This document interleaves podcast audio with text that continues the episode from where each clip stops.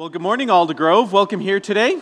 Uh, my name is Kevin. It is so good to see you today. Kids, are you in the service? Are you here? Can I hear you?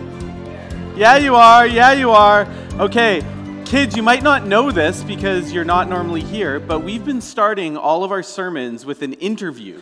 And we've been interviewing some of the people that help lead us in worship as we're talking about worship. And so I want to invite my friend Ryan Dahl to come on up here. Everyone say hello to Ryan.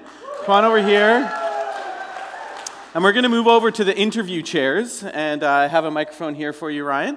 And uh, thank you so much for leading us today. Yeah. This is the casual part of the sermon. Okay. Okay, so Ryan, why don't you tell us, uh, just introduce yourself and your family, that I, I, see you have some family here. I Actually, I do. I have my son and daughter-in-law over there. That's the, my token family. I actually have four kids, but the, the rest of them are not here. And then my wife is with my granddaughter, they're going to see Blinky or Blippi. Anybody, Blippi. anybody know Blippi? Well, there you go. Blippi. Watch YouTube, you'll find okay. out. So All right, that a two-year-old and a 53-year-old off to see Blippi. Awesome. and how did your family end up here at Aldergrove? Like, because we're all new, so how did you yes. end up here? Well, we've been a part of North Langley Church for a long time, probably 25 or 30 years. So mostly back at the last campus. Last year, we were in a service, I remember Pastor Matthew ended a service basically begging us to leave his church. and, yep. uh, and then you came on stage, and my wife was like, I really like that guy. So, um, so we actually live five minutes away from here as well, and we were thrilled to have a church that's closer to our home. So uh, it's nice to be a part of a local community. Awesome. Yeah. And uh, you said that you've been a part of North Langley for a really long time, longer than I have. Mm-hmm. And I heard that you used to actually be the worship pastor here for North Langley. Yes. Yeah. Way back. Uh, yeah, way back. And you, some, some, of you like, remember that. Yeah. Old fans there. Okay. Excellent. I mean, not that they're old, but that. Anyways, it's I'll a casual. You, you guys can have a conversation with yeah. him about that afterwards. Um, and so, how is it different being a volunteer worship leader here versus being kind of the, the worship pastor that runs the show? Uh, well, it's a lot less stressful. I'm actually watching Isaac running around here. He had to deal with so many fires to put out, even just to get to today. And I used to carry that burden a lot. It was quite stressful. Now I can just show up and bring my songs. I, I just love serving. In fact, when I was on staff, I always dreamed that one day I would love to be in a place where I could just do this for free. So awesome. So it's it's a, a real joy to be okay. able to do. That. Well, if, if yeah. you are doing it for free, thank yeah. you. Um, you you do something else, and, and I think it's actually quite interesting that you've actually had a pretty big impact on the church world, like with mm how they do worship services and yeah. music. Could you tell us a little bit about a company that you founded called PraiseCharts? Yeah, it actually started out of this church in 1998. So we're in our 25th anniversary. It was the year before I moved on from the church for a season, and I had a, uh, a band with guitar, bass, drums, and then I was adding trumpets and saxophones and violins and things like that. So I started to build a network of arrangers and writers and producers, and so now we have a catalog of like 25,000 songs, and churches all over the world use our, our charts. In fact, last week I was in Houston at a conference meeting with 35 orchestra directors and uh, just hanging out with them, having meals, and talking very nerdy, techie things about sheet music and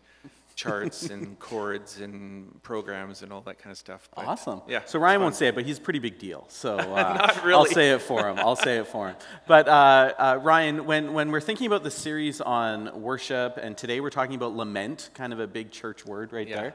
Um, do you have any thoughts for us as a worship leader on what lament and worship or lament is about, or what, what would you like my sermon to say in case I get cut well, short? Yeah, I have some thoughts for you. I'm sure you do. No, I, first of all, I would say, you know, congrats to you for taking on a topic like this, especially with kids all in the service. How do you approach a topic like this? One thing I find about worship is sometimes it can feel like we just all come together and we sing these happy songs about how great God is and how good life is, and everything's happy, happy, happy. And that's not real for most of our lives. Sometimes we go through a range of emotions. And so I think that there's got to be room and space in our worship time for us to be real, you know? Mm-hmm. And sometimes that means I'm sad, or maybe I'm depressed, or maybe I'm like lacking faith. What about all those things that, you know, apparently are we're not supposed to have? Mm-hmm. But I think that we should be encouraging our church community to come together and be authentic in our in our worship. So so talking about lament just gives permission, I think, to Yeah. say, listen, if you're not feeling all happy this morning, there's still a place for you. So Yeah, Could you just put that into your sermon? Yeah, actually, I think I've got a spot that it'll fit Okay, nicely. that'd so be great. Uh, that'll be good. Good. Awesome. Okay. Well, thank you so much for sharing, Ryan. Everyone, can you say thank you to Ryan for me? All right. Thanks, Ryan. Okay, so like we said, we're talking about lament today. Uh, lament can be a, a big, difficult topic, um, but we're going to tackle it today. I'm not going to lie, I, uh, I didn't realize the kids were in the service until my sermon was finished.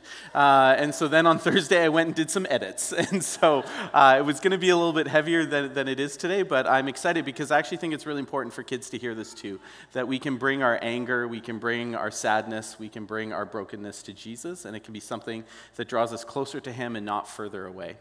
Uh, if you are new here, I'd like to say welcome, especially if you're just kind of checking out this church or Jesus thing. Welcome here today. You found yourself uh, during week six of a seven week series called Abide, and today we're going to be looking at lament. And we've been looking at kind of different postures in which we can approach God. And so uh, we, we've looked at a number of different areas. And so today, the, the kind of the topic again is lament and what it means to kind of come to God with like the messy part of ourselves, with the part that isn't always clean and polished, the, the part that's like honest and raw and vulnerable.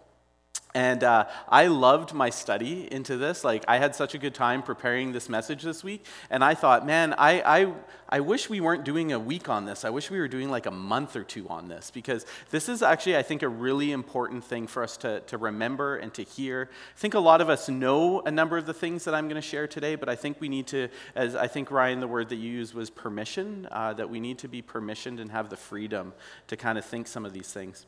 One of my favorite authors, his name is Dan Allender, and he says this He says, The presence of disruptive emotions that feel irrational or out of control is not necessarily a sign of disease, sin, or trauma. Instead, it might be a signal that the heart is struggling with God. Therefore, we must view the ups and downs of our emotional life not as a problem to be resolved, but as a cry to be heard. See, I actually haven't believed this for most of my life. I've done a pretty good job in my life of embracing what I would call the good, happy emotions. Uh, I'm pretty good at that. And then, obvious, and then, kind of the opposite is is stuffing or ignoring or suppressing the the what I would have called bad emotions and what I now call difficult emotions. And and I think that um, I have not learned this, so I'm going to read it again. The presence of disruptive emotions that feel irrational or out of control is not necessarily a sign of disease, sin, or trauma. Instead, it may be a signal that the heart is struggling with God. Therefore, we must view the ups and downs of our emotional life not as a problem to be resolved, but as a cry to be heard.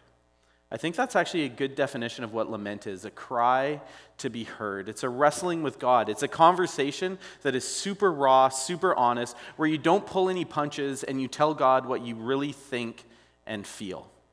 Lament is defined as mourning or a passionate expression of grief or sorrow. The French define lament as the ment. John, I told you that joke wouldn't work. John has been saying that joke to me every day for like two weeks straight. And I was like, John, no one's going to get it. And one person did. So there you go, John. So in the Bible, laments fall in the, the poetry genre of Scripture, and they contain some common elements.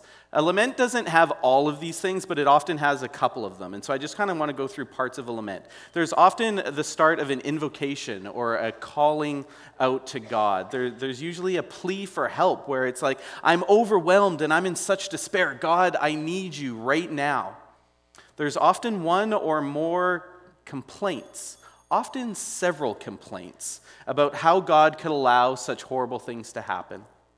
There's often confession or an assertion of one's innocence. Think of the book of Job, where Job's like, I didn't do anything wrong. There is often a curse on one's enemies, which is, God, how can you, don't, sorry, God, don't allow evil to win. God, intervene and don't allow evil to win. There's often a confidence that God will respond. Sometimes this is like, God, you are still my rock and my salvation type uh, language. And sometimes they'll end with a hymn or a blessing or some form of worship. So, lament doesn't necessarily contain all of these things, but there's often a, a couple of these elements, especially that complaining one. And so I, help, I think that this helps us understand what lament is. And I actually think the simplest definition of lament is a complaint directed to God. A complaint directed to God. I don't know if you remember a book uh, called Silence by uh, Shusaku Endo, uh, and there was a movie made on it as well by Martin Scorsese. And the movie had a couple of Jedi in it, if you look closely. Um, yeah, it's, it's actually a very difficult story exploring the suffering of Japanese Christians in the 1600s. In it, two Portuguese priests, they travel to Japan, and while they're there, they're confronted by awful persecution, suffering uh, that, that the Japanese Christians are suffering. And they experience what they describe as the silence of God. Father Rodriguez writes, he says, Already 20 years have passed since the persecution broke out. The black soil of Japan has been filled with the lament of so many Christians. The red blood of priests has flowed profusely. The walls of the churches have fallen down. And in the face of this terrible and merciless sacrifice offered up to him, God has remained silent. Father God, as we uh, approach you today, looking at the difficult topic of lament and what it means to be honest and raw and vulnerable before you. I pray that you would come and speak to our hearts today. I pray that you would guide and direct my words. God, there are so many feelings and emotions that we have attached to the heartbreaks and the difficult things that we experience in life. So, Lord, today help us to better understand the feelings and the emotions that we experience and help us to learn to use those to lament well. In Jesus' name, amen. So I think that if we think about it, we've probably all experienced uh, some form of suffering or pain. Uh, we, we could all tell sad stories of things that we've experienced. And, and we walk through things like a lot of times it's like not being in a relationship that you really wish that you were in. A lot of people have experienced illness or injury that has affected every moment of their waking life. We've all prayed for loved ones who were sick and still died, even though we prayed countless prayers and number of people praying for them. We all have broken friendships that have caused so much grief and sometimes shame. There, there's addictions that people face. And no matter how many times you pray, no matter how many times you take that to God, it still seems to keep pulling you back in. Suffering can be through a loss, could, loss of a job, it could be through a diagnosis. And so, what are we supposed to do? How are we supposed to interact with a God who is supposed to love us? A God that is supposed to be our defender, our protector, and our healer. A God who's supposed to be our friend. So, when trials hit, we can be, I know I am, I'm tempted to kind of pull away from God and I actually start to, to look more insular. I look into myself. But today I want to encourage us how to lament well and how that when we lament, it's actually turning away from ourselves and turning to God. I want us to learn how to turn towards God with our deepest pain, our deepest loneliness, our deepest disappointments, and I wanted us to learn how to lament well. Okay, this part's not going to be super fun, but I'm going to look at a few examples of lament in Scripture. And we're going to be like, wow, the Bible is a discouraging book sometimes.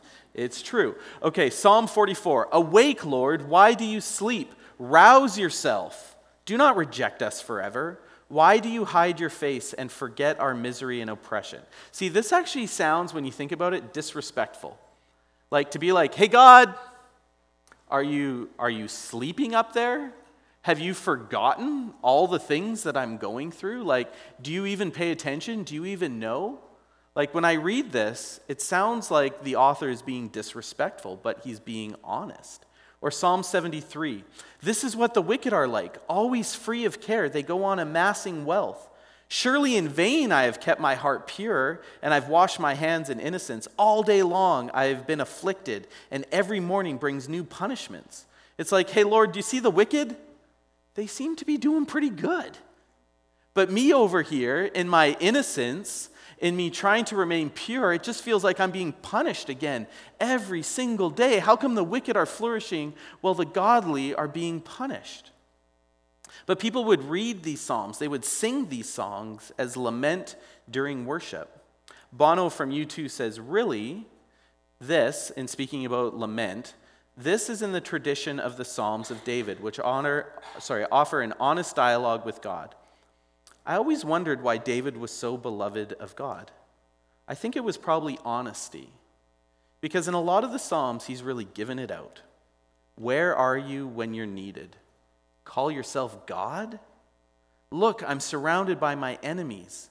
You got me into this, now get me out of here.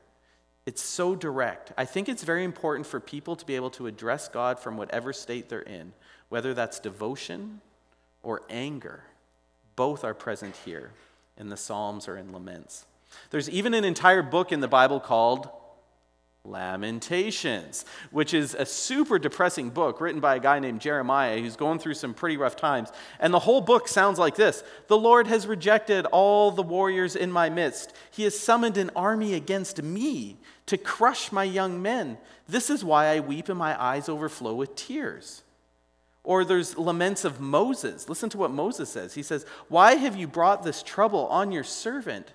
What have I done to displease you that you put the burden of all these people on me? Did I conceive all these people? Did I give them birth? If this is how you're going to treat me, please just go ahead and kill me. Fun sermon so far, right? okay, not fun, but hopefully by the end of the sermon, it is going to feel freeing and it is going to feel honest. And that we'll have a place to bring our honest feelings to God. And I actually think it's really good for kids to be in here too, because when life is hard, when we're angry, when we're sad, when things don't go the way we think they should, we can bring those things to God. And that's something that we should learn from an early age. Because the Bible writers did this, and they actually did it a lot when you read through the scriptures. So, when we're frustrated with God or angry or disappointed, it's not a time to withdraw from God, but a time to engage deeper with God. Because I think that the church has done a bad job of teaching us what to do with upset, angry, hurt feelings. I think that we, we don't permission each other to be angry or disappointed, especially with God. Angry or disappointed at God, like, oh, careful, you're about to get struck with lightning, right? Like, we, we have kind of created a place where, where we like to talk about struggles, but in the past tense. It's like, right now I'm great. But remember when I was going through that hard thing before? God was there and God was good, but, but right now I'm, I'm good. Like that was hard, but, and, and we only bring those things up in the past tense. We like to put on our, our happy church face when we're here and before we talk about any of our hardships. And so my desire is that here at Aldergrove we can be an honest church, that we can be an, a congregation that celebrates with those who are celebrating, but that also mourns with those who are mourning and that we will struggle with those who are struggling. See, I'd rather look like a messy church where it's kind of like messy and disorganized sometimes than a perfect church because perfect churches don't exist. So let's be a messy church because relationships require messy honesty. A hard lesson that I'm still learning is that when I'm, when I'm not fine, saying I'm fine and acting fine really doesn't help me or it doesn't help anyone else. I've spent a lot of my life thinking it was actually good and godly to ignore the difficult emotions that I was experiencing because this is supposed to be a place of joy and happiness and thanksgiving. And so I told myself that repressing or stuffing or ignoring those really hard, difficult emotions like anger and sadness and brokenness, I told myself I was just bothering people if I brought those things up. And in doing so, I created for myself a place where I didn't know how to feel those things properly. This might seem super obvious, but in my marriage, I get upset with Christina sometimes. And when I do, it's way better if I say to her, Hey, Christina, I'm upset. As opposed to what I've done for a lot of my marriage, which is say nothing and just start letting it fester and stew and get angry and start with kind of withdrawing and withholding. And, and it's like uh, this like invisible charade goes on. Whereas if I just have a crucial conversation and I say, Christina, I'm actually feeling upset, we have a good, hard conversation. And that actually normally brings us closer together as opposed to me just kind of ignoring it, stuffing it away, and thinking, I'm just going to be the bigger person by not bringing it up. I think that our relationship with God also requires difficult, messy honesty. See, God longs for your heart, He longs for your honest thoughts and emotions. He cares when you're feeling angry or when you feel like He's let you down. To lament is to lean in with honesty rather than pull away from the God who loves us. Something we talk about at North Langley sometimes are these theological Latin terms uh, from St. Augustine and Martin Luther called incurvatus in se. And does anyone know what the other one's called? Excurvatus ex se. Good job. Someone over here did that. Thanks, Brittany. Okay, so incurvatus ex or incurvatus in se means a life that is turned or curved inward on itself. And it's described as like self help and self comfort and self soothing. And it's this like this spiral of always turning inward and focusing on yourself. It's a downward spiral, actually, and incurvatus in se describes a life of sin.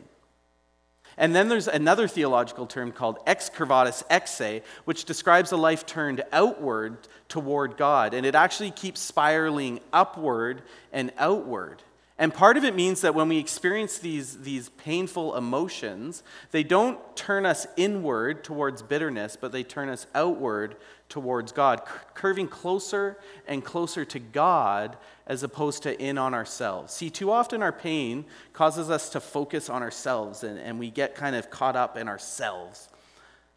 But lament allows us to face these exact same emotions, but focus on God, focus on the one who can actually do something about it. Because again, lament means to lean in with honesty rather than pull away from a God who loves us. Uh, one of my very favorite, like top three favorite stories in the Bible about Jesus is from John chapter 11, where Mary and Martha and Lazarus, they're three siblings, and Lazarus dies in this story. At the end, Jesus raises him from the dead and he comes back to life. But before that happens, his sisters are devastated. Their brother has died. They called for Jesus, and Jesus didn't come as quick as they needed. And, and this is what happens when Jesus finally arrives after Lazarus is dead. His sisters, Mary and Martha, they greet Jesus with a lament and they say, If you would have been here, my brother would not have died. All you would have had to do is say the word Jesus, and Lazarus would be alive. Let's be honest, Jesus, if you'd been a little bit quicker, if you were here, you could have done something. Why did you take so long? Lazarus was your friend. You said that you loved him and you let this happen. This is senseless, it's wrong, it serves no purpose. Why would you do this, Jesus? If you were here, my brother would not have died. See, we've all faced circumstances like this that just seem wrong. In fact, they don't just seem wrong, they are wrong. They should not have happened. Things like death, abuse, sickness, injury. When these things happen and it feels like life just kicks us in the face, does our pain turn us away from God? Or does our pain actually bring us directly to the one who can do something about it, who has the power and draws us closer to God? Church, church.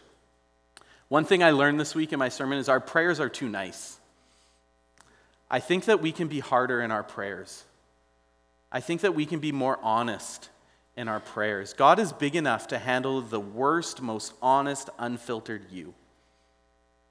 Okay, here's going to be a metaphor that's a bit of a stretch, okay?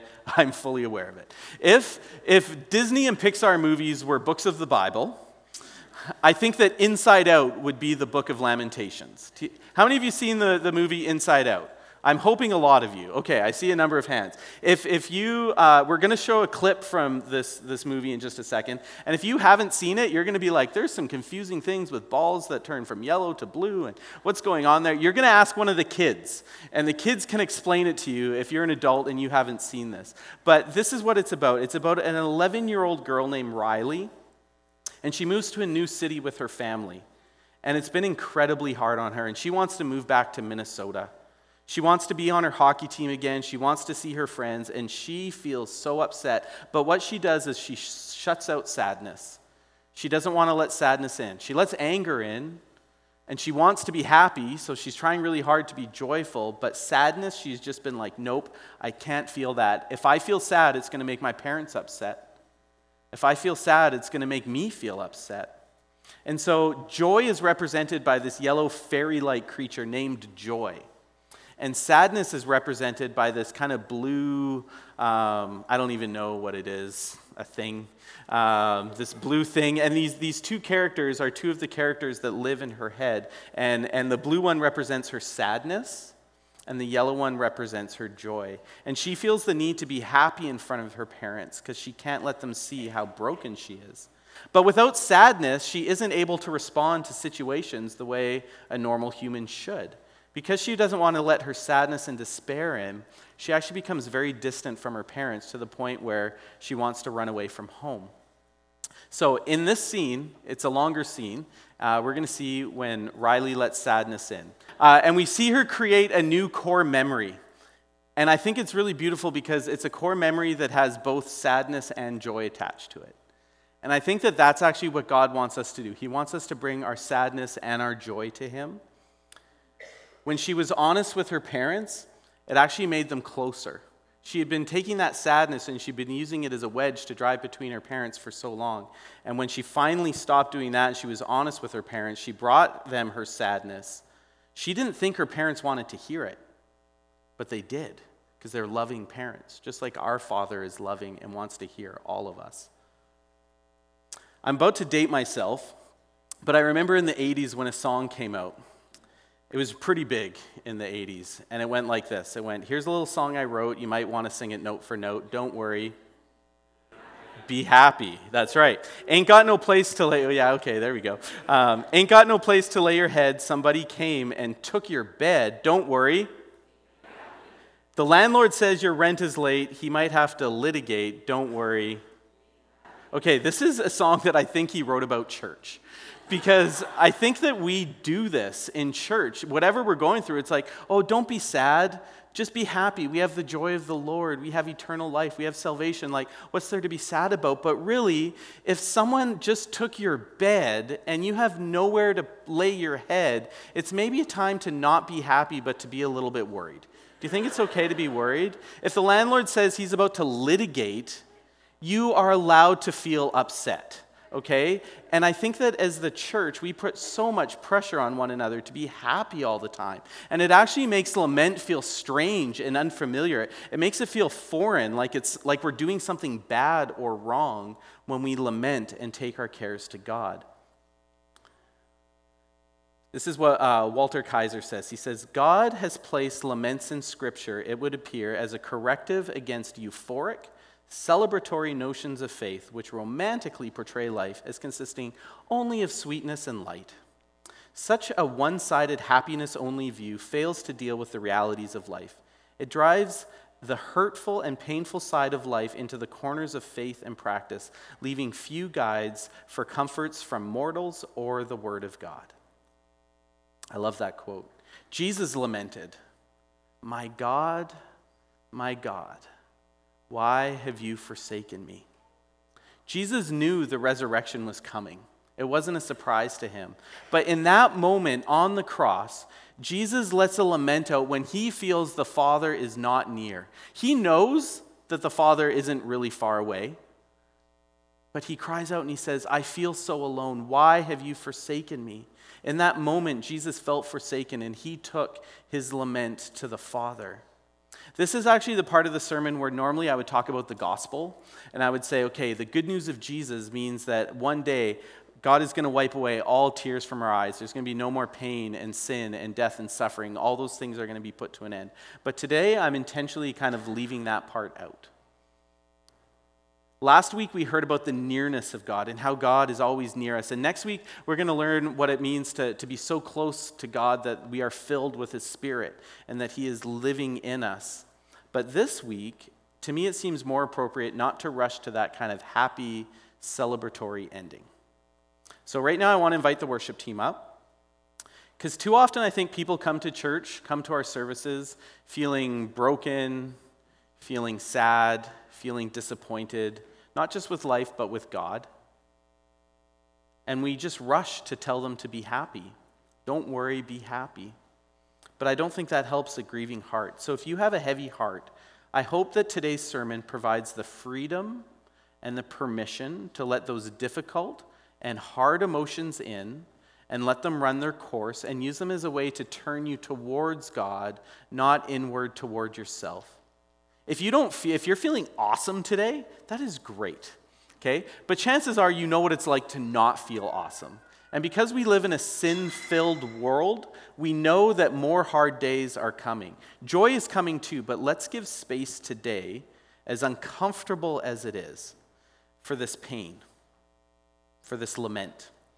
And so, with that truth in mind, I want to pray this prayer again from Psalm 44 Awake, Lord. Why do you sleep? Rouse yourself. Do not reject us forever. Why do you hide your face and forget our ministry or misery and oppression? In a moment before we, we start our next song, the, the worship team is just going to give us a couple moments of silence. And in that time, I would encourage you to cry out to God in your heart. He hears your thoughts, He hears your emotions. Sometimes you don't even know what you're thinking or feeling, but God does. I've heard it said that lament is knowing what reality should be seeing what reality actually is, and taking the difference to God. We have an amazing prayer team who would love to pray with you today. They're, they're up here at the front, on the sides, and in the back in the prayer room. If you have a lament in your heart, I would encourage you to come and pray with someone about that. Sometimes we don't even know how to pray a lament. In that case, I would encourage you to let someone pray on your behalf. So, let me pray and then we'll move into a moment of silence. Father God, thank you that you can handle all of us. Like you can handle the good stuff, you can handle the joy and the celebration, but that you can also handle my anger and my disappointment.